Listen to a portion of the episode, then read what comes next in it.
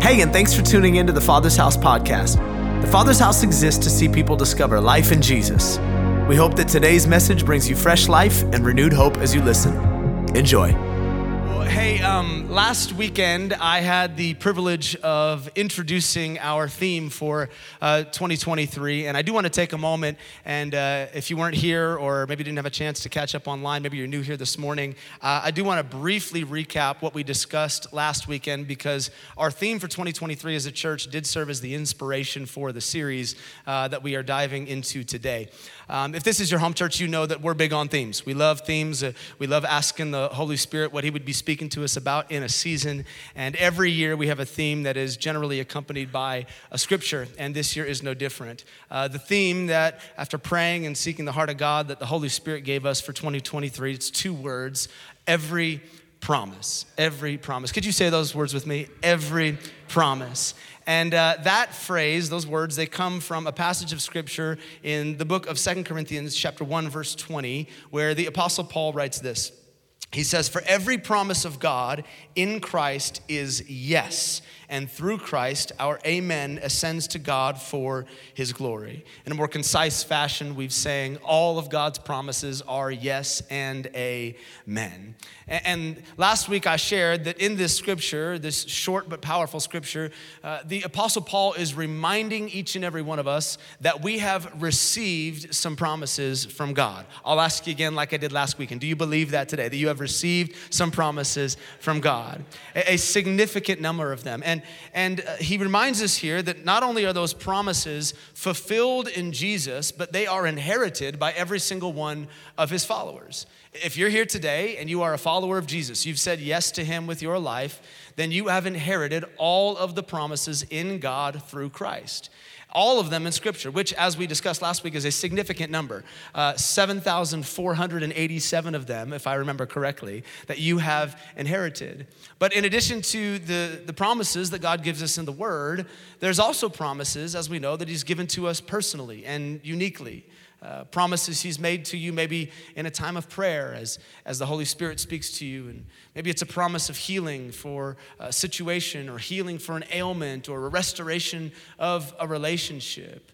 There's a significant number of promises that God has made to us. And as we step into 2023, not to dangle a carrot, but truly by faith, we believe that we're walking into a season where we're going to begin to see promises fulfilled a season where praise that, prayers that maybe you've been praying for a long time are going to be answered. Prophetic words that were spoken over you maybe decades ago, they're going to be fulfilled in this season. Hopes are going to materialize. God has called us as a community to begin to contend like never before for the things He has spoken over our lives because we are walking into a season where we are matching our amen with His promise of fulfillment. There's some good stuff coming. Can I get a baby amen from the nine o'clock service? Yeah, that's what we believe. We're stepping into the season. But as we discussed last weekend, uh, this pursuit of God's promises, it requires an awareness of a spiritual principle that if we forget or, or, or we don't know about, will lead to great frustration in our journey of faith because we'll find ourselves asking why it seems as though God is not fulfilling the things He's spoken over our lives. And that principle we discussed last week is that every promise comes with a prerequisite something that God asks of us before he releases those promises to us.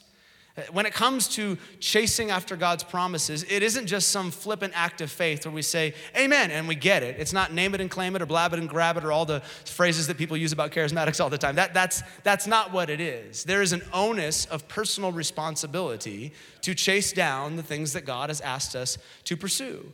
His promises, as we discussed last week, they often look like this in Scripture. If you do this, then God will do this. That's the principle. But now, having established this, this principle, what we're going to be doing in the coming weeks is we're going to begin to look at some of these 7,487 promises, not all of them, don't worry, uh, but some of them. And specifically, I want to begin to look at the promises that God has spoken universally over many of us that some of us feel like we haven't been able to lay hold of yet. Specifically ones that it feels like we should have been pursuing and receiving by now, but maybe we're in overtime. It, feels like, man, I, should have been able to lay hold of that by now. Because here's what I know about my life, and, and here's what I assume to be true of many people in the room. There's some areas in our faith where we feel like we should be further along by now. Some things where we're like, gosh, I, I thought I would be there, but, but I'm not there yet. And to that end, we are titling this series that we're stepping into today with the four words that every single parent hates Are we there yet? Uh, come on, moment of honesty at church. Any parent ever snapped on your kid in the back seat when they asked that question to be the 28th time and you're on the Bay Bridge? Come, just me. Okay, cool. That's fine. I'm the only honest parent in the room today. That's cool. Yeah, I will turn this car around. You will walk home in the rain. Do not ask me again. We all know that, that statement. But, but here's the deal you do not have to be a child to feel that frustration of delay. You don't have to be a child to feel like you should be further along than you are. I think we all know that feeling intimately. Uh, this last holiday break over Christmas, um, Robin and I, uh, we had decided to go down to Southern California for a couple of days to, to get away and, and disconnect. And so uh, after Christmas, we left our daughters with the grandparents. And our plan was to uh, book a flight early Tuesday morning, get on a plane, get down to Southern Cal, spend the whole day down there Tuesday, and then get a late checkout on Friday and uh, come home later in the afternoon so that we could truly maximize the time off and we didn't have to prepare sermons and, and do church stuff and, and all of that. Uh, and the beauty of this trip is that it was going to be completely free. Where are all my free people at? Come on, you know what? okay, yeah. Like we had racked up a bunch of airline miles and, and some, uh, some hotel points, and so everything was going to be paid for. The flight was free, the hotel was free, even the rental car was going to be free. And because I am a good steward of my resources, aka cheap, uh, I chose an electric vehicle so that I didn't even have to put gas in the car. I'm like, I'm going to maximize the freeness of this vacation. Come on, where my ballers on a budget at? Yeah, okay. Now you know what I'm talking about. I shop at Nordstrom, rack. Yeah, okay. I got it at Saks, off Fifth. Okay, yeah, okay. You know what I'm talking about. So, so the whole trip was supposed to be free.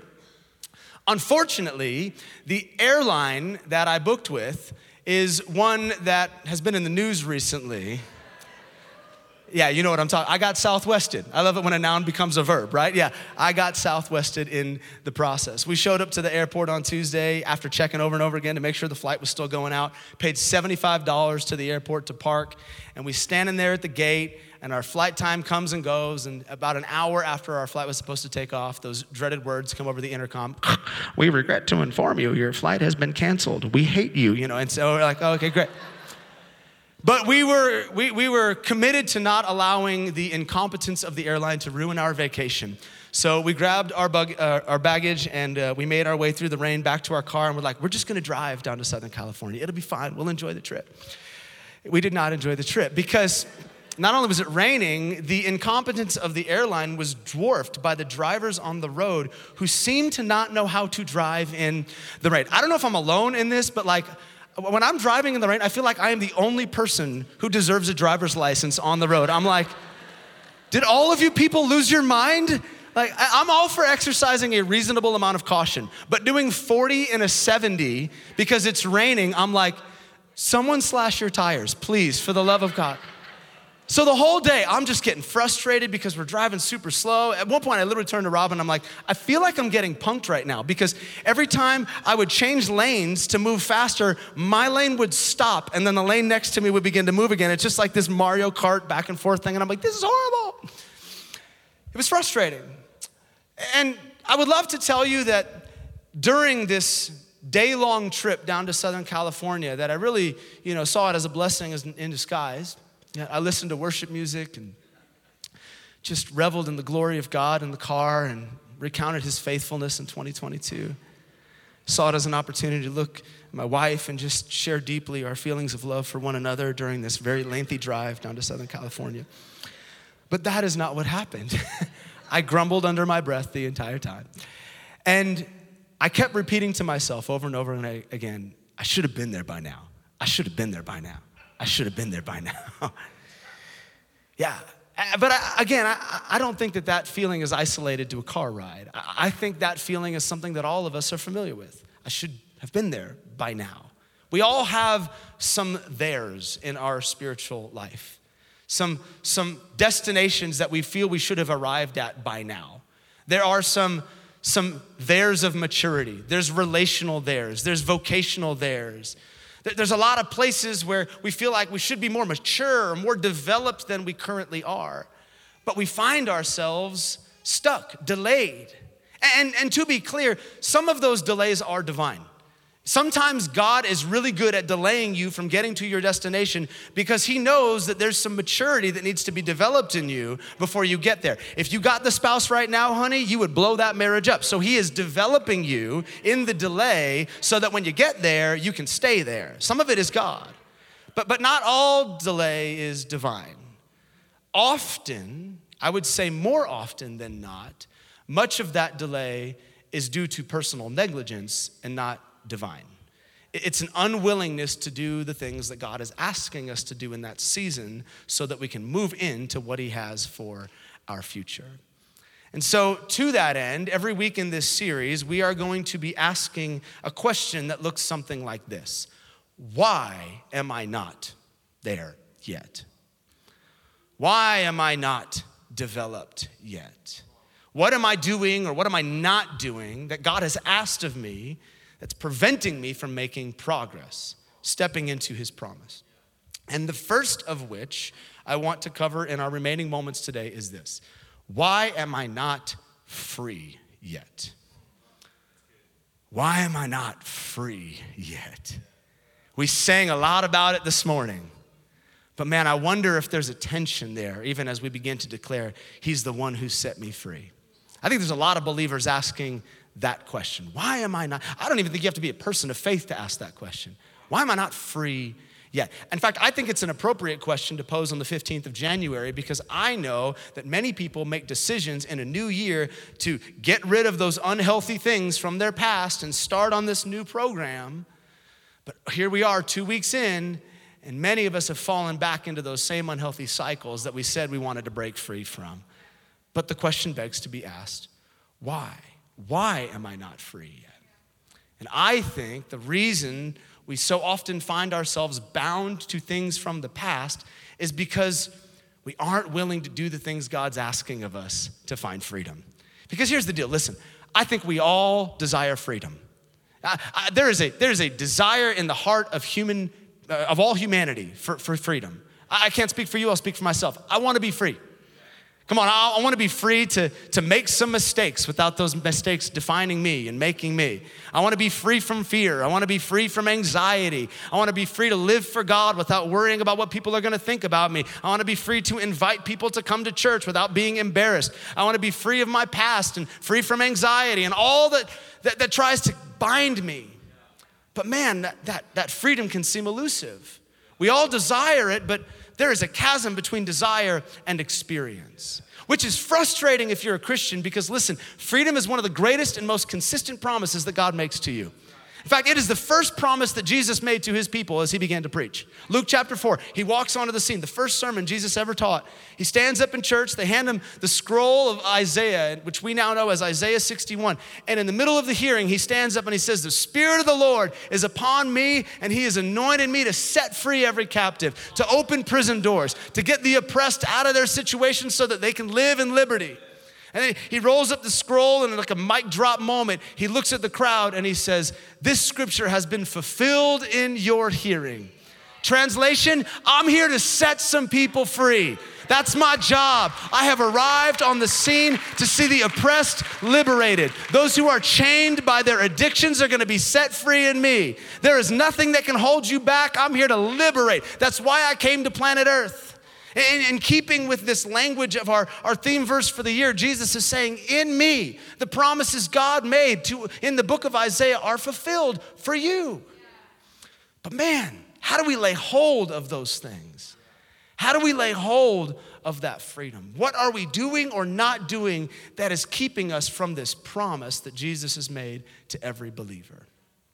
And uh, over the next couple of moments, I want to discuss a few of those, those roadblocks, a few of those things that might be keeping us from freedom. Three, to be exact. And I know what you're thinking Pastor Tim, two three point sermons in a row?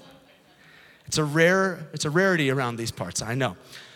But it's a new year and it's a new me, all right? And I, I love all of you people taking notes, and I'm here to serve. So I'm gonna give you three points today and see where these land. So, number one, the responsibility on us if we are going to lay hold of this freedom that God has made available to each of us, we need to be baptized.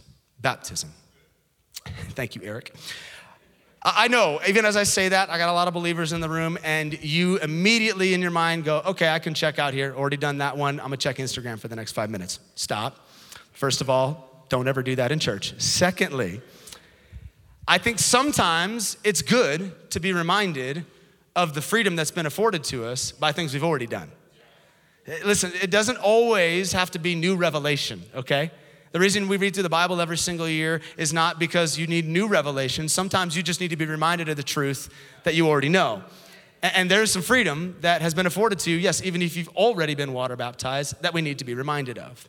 Uh, so you know this, and we mentioned it earlier. I think David shared it. Uh, we baptize people every single weekend here at the Father's house. I love that about our. That's one of my favorite things when people come for the first time. They're like, "You guys baptize every weekend?" I'm like, "Well, people get saved every weekend, so we might as well be baptizing people every single weekend." So yeah, that's what we do around here. Uh, but you may have noticed a phrase written across the front of our baptism shirts. Um, if, if not, uh, Justin and Bryson, will you guys come up here real quick? Give it up for the models. Come on. You'll notice today that Bryson is wearing the black and white All Things New shirt with the blonde hair. Yeah, okay. Uh, why don't you give them your uh, uh back there and why don't you give them their front? Okay. That's a weird thing to say from stage. I'll fix that at the 11. Okay. So across the front of these t shirts is written All Things New. And the reason we've written all things new across the front of these t shirts is because of a scripture from Romans chapter 6 that is quoted on the back. You guys can take your seat. Thank you very much. That scripture reads in Romans chapter 6, verse 3 When we were joined with Christ Jesus in baptism, we joined him in his death, for we died and were buried with Christ by baptism. And just as Christ was raised from the dead by the glorious power of the Father, now we may also live new lives. I love that. Permission granted to live a new life. Since we have been united with him in his death, we will also be raised to life as he was. We know that our old sinful selves were crucified with Christ so that sin might lose its power in our lives. We are no longer slaves to sin. For when we died with Christ, we were set free from the power of sin. Somebody say amen. That's a good scripture right there. That scripture makes it abundantly clear that there is a freedom that is available in baptism that is available nowhere else. He makes it abundantly clear that when we when we step into the waters of baptism, it is a supernatural act. This is not some dead sacrament that the church has been practicing for years. There is a supernatural exchange taking place.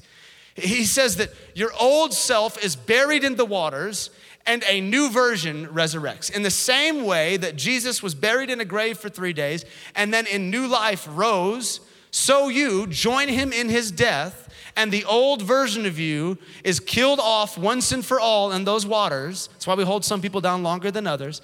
Eh, I'm just kidding. And a brand new person resurrects out of those waters supernaturally. When you watch someone get baptized, it is not just watching someone take a bath in front of a few hundred people here on a Sunday morning. You are witnessing, and I love the way Kainoa said this in his testimony, you are witnessing people take their first step, as he said, into freedom. Their first step into freedom. And the reason he and I say first step is because of this very intentional language that the Apostle Paul uses here in Romans 6 in speaking about baptism. He says, We are no longer slaves to sin, we have been set free. We are no longer slaves. Uh, what Paul is hinting at here, and, and that which he later begins to explain in greater detail in uh, 1 Corinthians chapter 10, verse 2, is this supernatural, powerful spiritual principle about baptism as we see illustrated in the lives of the Israelites as they begin to walk into the promised land. Let me just remind you of this, this setting. Uh, as we re- recalled last weekend, after 400 years of slavery, the uh, Israelites are liberated from Egypt. Moses comes, and through a series of supernatural events, they're set free. But as they're making their way into the wilderness, on their way to the promised land, they find themselves at the shores of the Red Sea. And on the other side of that sea is this promise of freedom that God has made to them. But behind them is a chasing army of Egyptians trying to drag them back to where they came from. The only way for them to step into the freedom that God had for them was to go through the waters. So, what did God do? He opened up the waters so that all of the people could cross over onto the other side into their freedom. And once the last Israelite stepped foot on the opposing shore, the waters crashed down on their enemies, drowned and killed off every person trying to drag them back from, to wherever they came from. And we are told that this, this epic display of God's power in the Old Testament is a picture of what takes place in the New Testament through baptism. In the same way that their enemies were buried, when you go down into the waters of baptism, every enemy that tries to drag you back to where you came from is once and for all buried in that watery grave.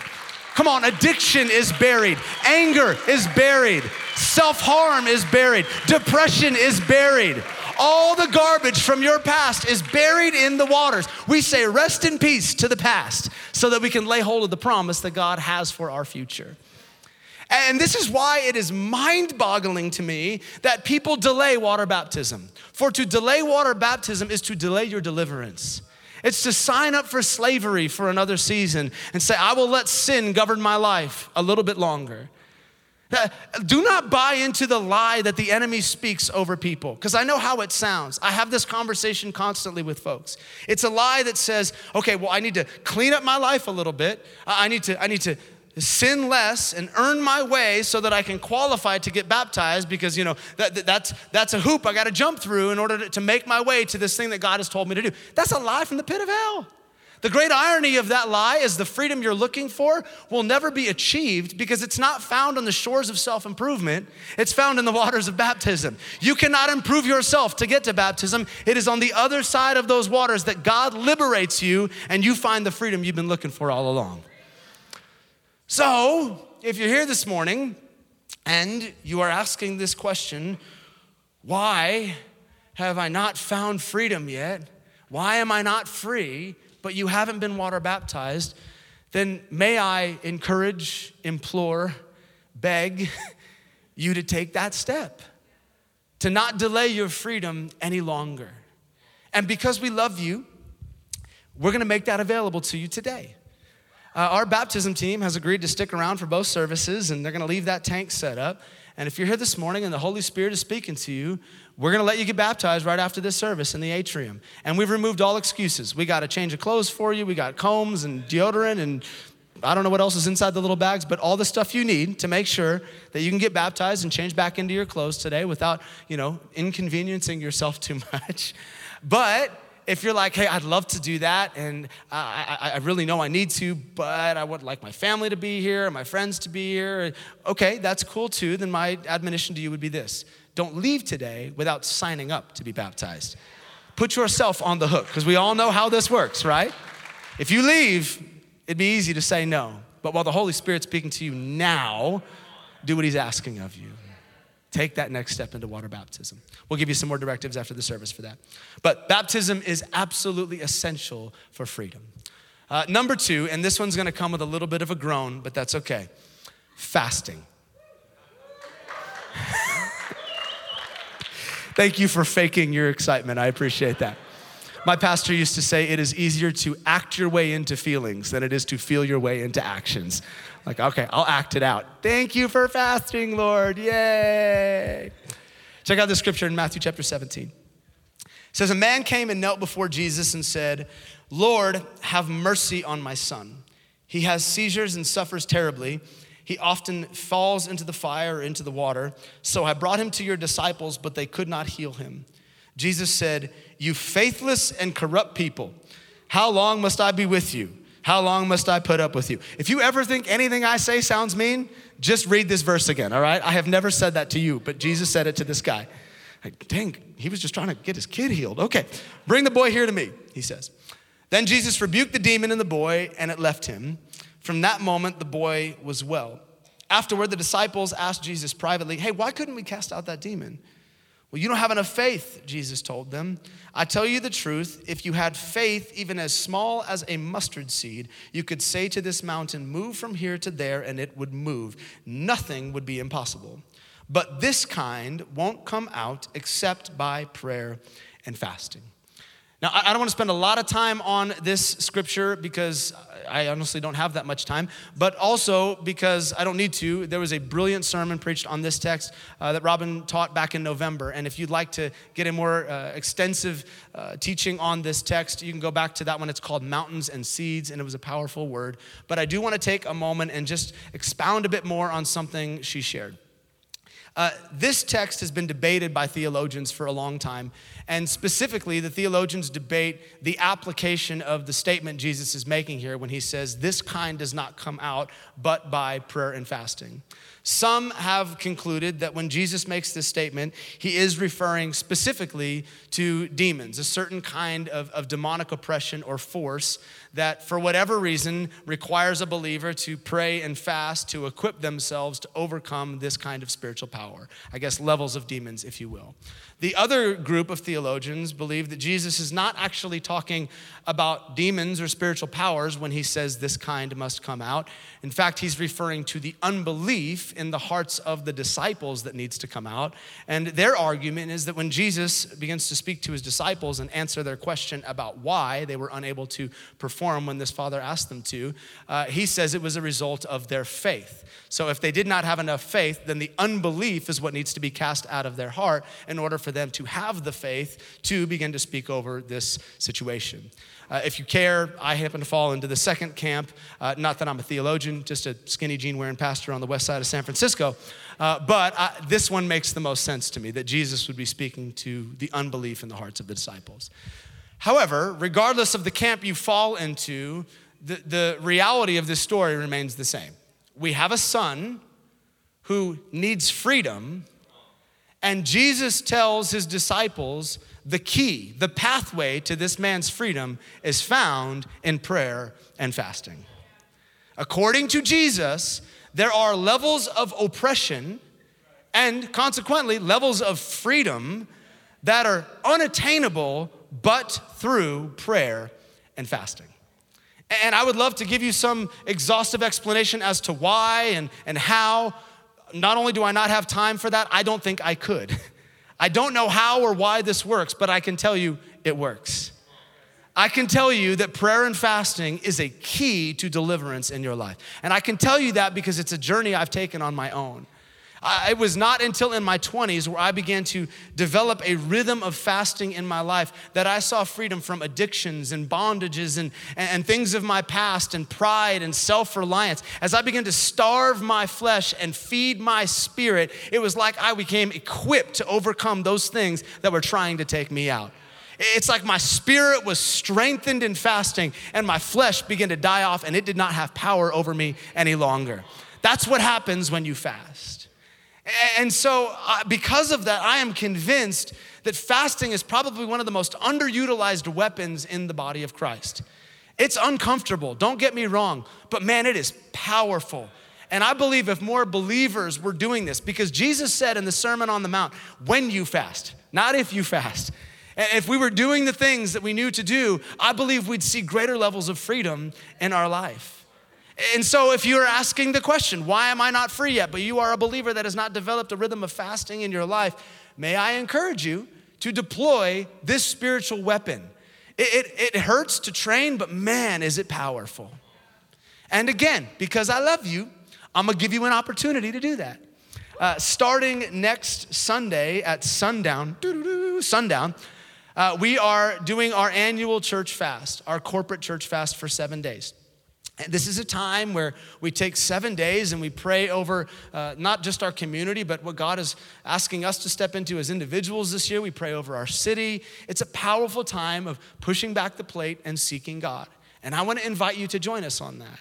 Uh, if you've never done this before and you need a little bit more information or even inspiration, uh, you can go to our website or you can go to our app and you can check out the events page. It'll tell you all about the fast along with some prayer points. Uh, there's also a resource there called A Guide to Prayer and Fasting, where we discuss all the different kinds of fasts juice fast and water fast and intermittent fasting and Daniel fasting. And even if you have health conditions, you can check that out and make sure you make a wise decision on how you can jump in. But just fair warning, all of them do involve not eating. I just want to be clear about that.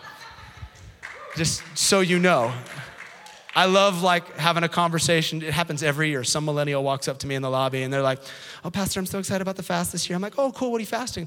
"Oh, I'm just I'm fasting social media and TV this year." And I'm like, "That's weird because that's not how fasting works."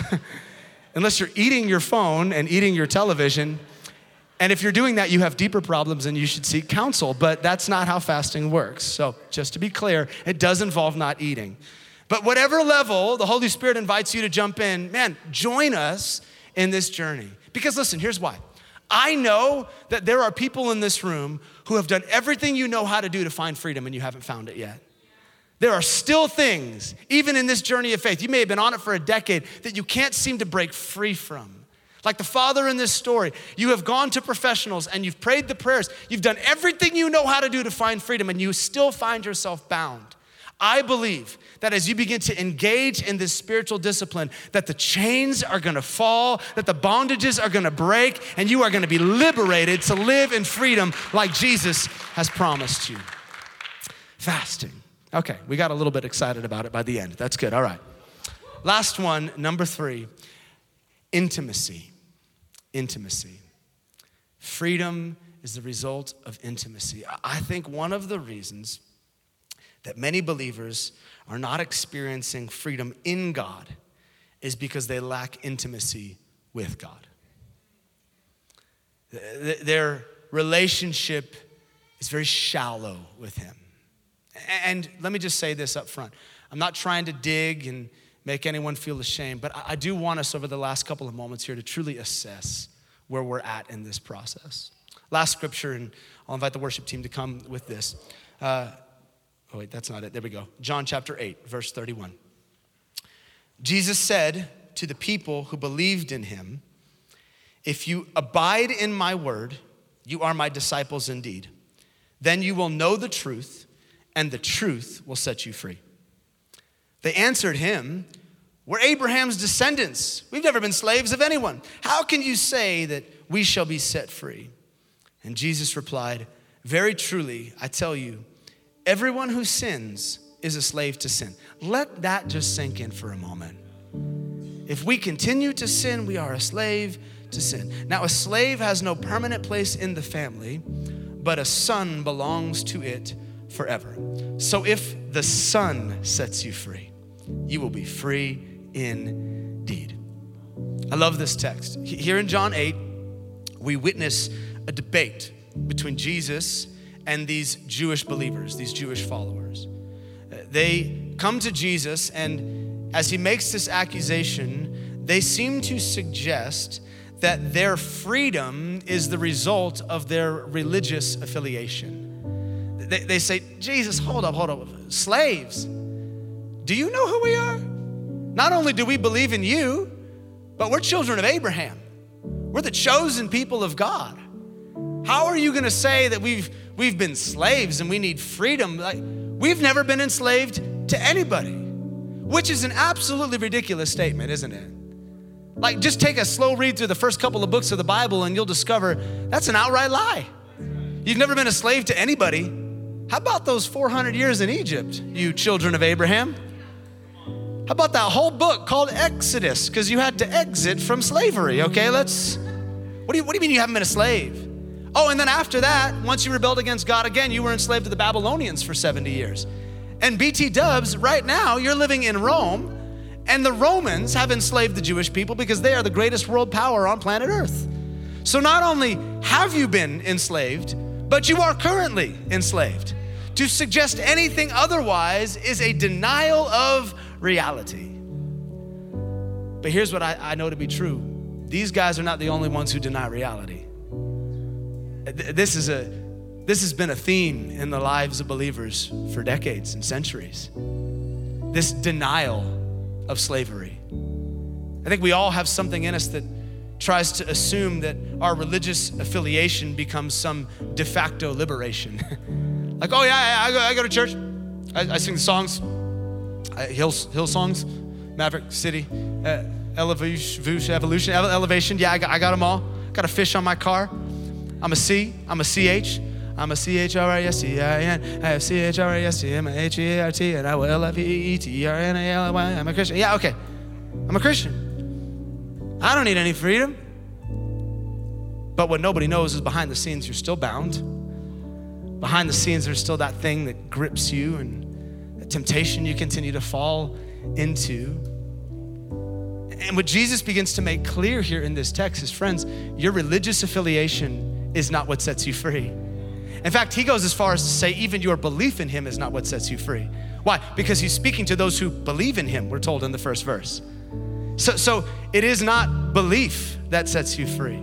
That tells me that you can be a Bible believing, cross wearing, church attending Christian and still need some freedom. According to him, there is only one pathway to freedom. It's not affiliation, it's not attending, it's not wearing, it's not doing. According to him, it is knowing. He says, Then you will know the truth, and the truth will set you free. That word know in the Greek is an incredibly important word. It is the word ginosko, and it means to be intimately acquainted with.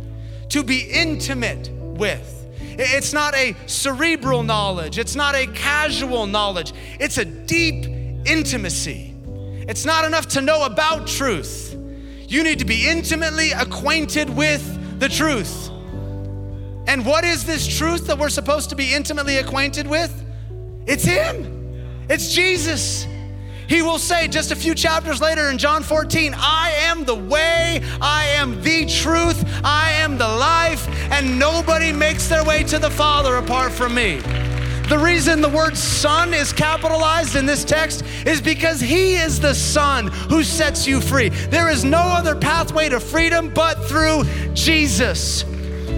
The truth is not a worldview, it's not an ideology, it's not a mindset, it's not a political preference, it is not something, it is someone. It is Jesus Christ who sets us free. But we have to know Him. So, I, I, guess my question to you in the last three minutes and 21 seconds of this sermon is this Do you know him? Not do you know about him? Not do you attend a church? Not do you have a Bible verse tattooed on your forearm? Do you know him? Do you know his voice? Do you, do you sense the Holy Spirit leading you, guiding you? Do you long to be in His presence? When you wake up in the morning, is the first thought that crosses into your mind I gotta get to Jesus. Can you make it a day without Him? Is there a desperation? Do you intimately know Him? And if you can't answer that question with certainty, then I think today would be a very good day for you to make a decision and a determination. This year, I'm gonna know God. I'm gonna know Him like I've never known Him before. Because listen, the freedom you long for is on the other side of the decision to be intimate, to know Him and to be known. So that's it.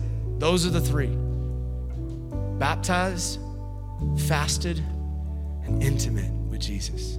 If you're lacking freedom this morning, any of those three are lacking in your life, that's your pathway to lay hold of what Jesus has promised you. Because listen, those songs we sang earlier are not some glib confession that we sing out from a screen and hope that it's a reality for some. Those are the promises that Jesus has made to every single one of his followers. He is the Son that longs to set you free. And today I believe we're called to lay hold of that. Amen? Amen. Let me pray over us.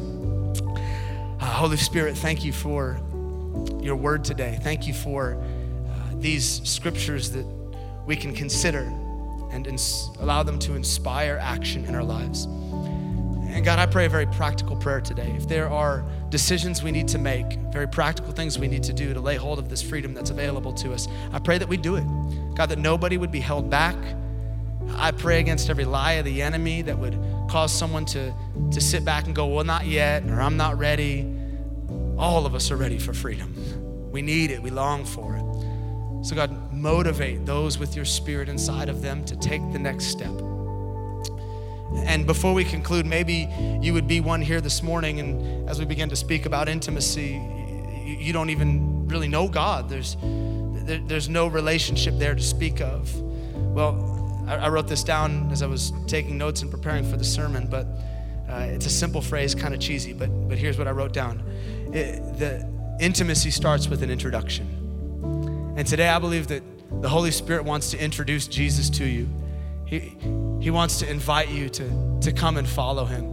And maybe you've never made that decision before, or maybe you made it many years ago, but uh, I want to invite you to pray a simple prayer of commitment with me today if you need to make that decision. But before I pray, if you need to join along with me in praying that, would you just quickly lift up in your hand and say, Tim, today I need to give my life to Jesus? Would you look at me and, and acknowledge yourself? Thank you. Got you right over there? Right on the back. Yeah, awesome. Thank you, Jesus. Okay, with these that are, oh, right on, man. Yeah, in the second row. Awesome, awesome. Can, uh, can we all just pray this prayer together with those making this decision? Everyone say, Jesus, today I give you my life. I thank you for giving yours for mine. Today, I choose to follow you. Forgive me of my sin and help me to be your disciple from this day forward until I see you in eternity. In Jesus' name. Come on, amen, amen. Let's thank God for all those making that decision today. Hey, thanks for taking the time to listen to the Father's House podcast. We hope it helped you wherever you're at in your journey. And listen, we want to pray with you if you're going through something right now that's difficult. You can go to our website, tfh.church, and click on the prayer and praise link and tell us how to join you in prayer. Until next time, be blessed.